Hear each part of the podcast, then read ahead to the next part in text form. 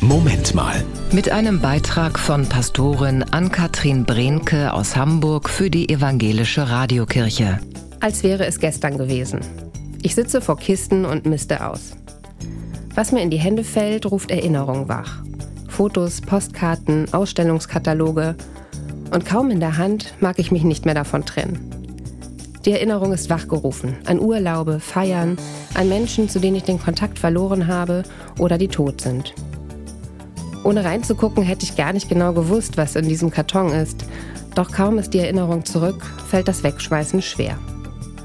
Was da alles aus den Tiefen der Seele aufsteigt. Unser Gedächtnis ist eine Art lebendiger Speicher, der aktiviert werden kann. Durch Gerüche, Geräusche, Lieder oder Bilder.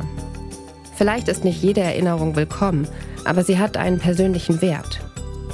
Und solange Dinge bei mir oder anderen gemeinsame Erlebnisse und Gefühle wachrufen, sind sie lebendige Erinnerungen. Erst danach werden sie zu historischen Zeugnissen vergangener Zeiten. Dann sind es fremde Fotoalben und Tagebücher, durch die wir blättern. Ich streiche mit den Fingerkuppen über die Bilder und Karten. Ihr dürft noch bleiben, sage ich bei mir und stelle den Karton zurück in den Schrank.